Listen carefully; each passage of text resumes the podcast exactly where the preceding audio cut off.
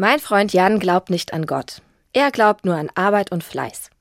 Er glaubt, er habe sich im Leben alles selbst verdient. Sein gut bezahlter Beruf, sein Haus mit großem Garten, seine tolle Frau und sein Geld. Und darauf ist er stolz. Und wer das nicht hat, nun, da sagt Jan, der hat sich eben nicht genug angestrengt. Das ist dann so ein Punkt, über den wir schon seit Jahren streiten. Denn ich sehe das anders. Jan geht es so gut, weil er gesund ist und schlau weil er in einer Firma arbeitet, die von der Pandemie kaum betroffen wurde und weil er in einem reichen Land lebt. Das hat er sich nicht selbst erarbeitet. Die Liebe seiner Frau natürlich auch nicht.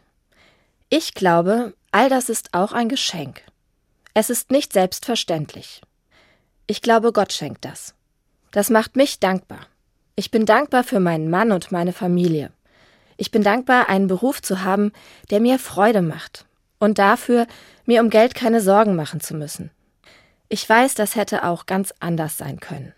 Dass ich so leben darf, ist für mich ein Gottesgeschenk.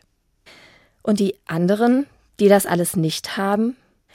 Ich finde, das geht mich auch etwas an. Das macht etwas mit mir. In der Bibel steht, über das, was Gott schenkt, darf man sich freuen und es auch genießen. Aber das ist auch zum Teilen da.